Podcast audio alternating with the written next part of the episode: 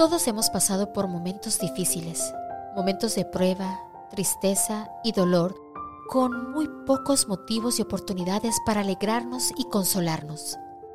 Ningún ser humano está libre de pasar por desilusiones, perplejidad, pérdidas terrenales, pobreza y angustia. Pero todos tenemos a nuestra disposición la oportunidad de invitar a Jesús para que nos acompañe en nuestro día a día.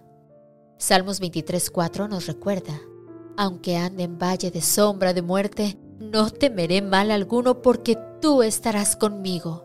Tu vara y tu callado me infundirán aliento. Hoy miércoles 27 de abril, agradece a Dios que a pesar de las escenas cambiantes en tu vida, Él es comprensivo y está escuchando tu clamor. En nuestra lista especial de oración, hoy pedimos por las Islas Vírgenes en el Caribe. No dejemos de orar por resistencia y fuerza de los profesionales médicos en clínicas y hospitales. Y continuemos rogando a Dios para que Él nos consuele en todo momento.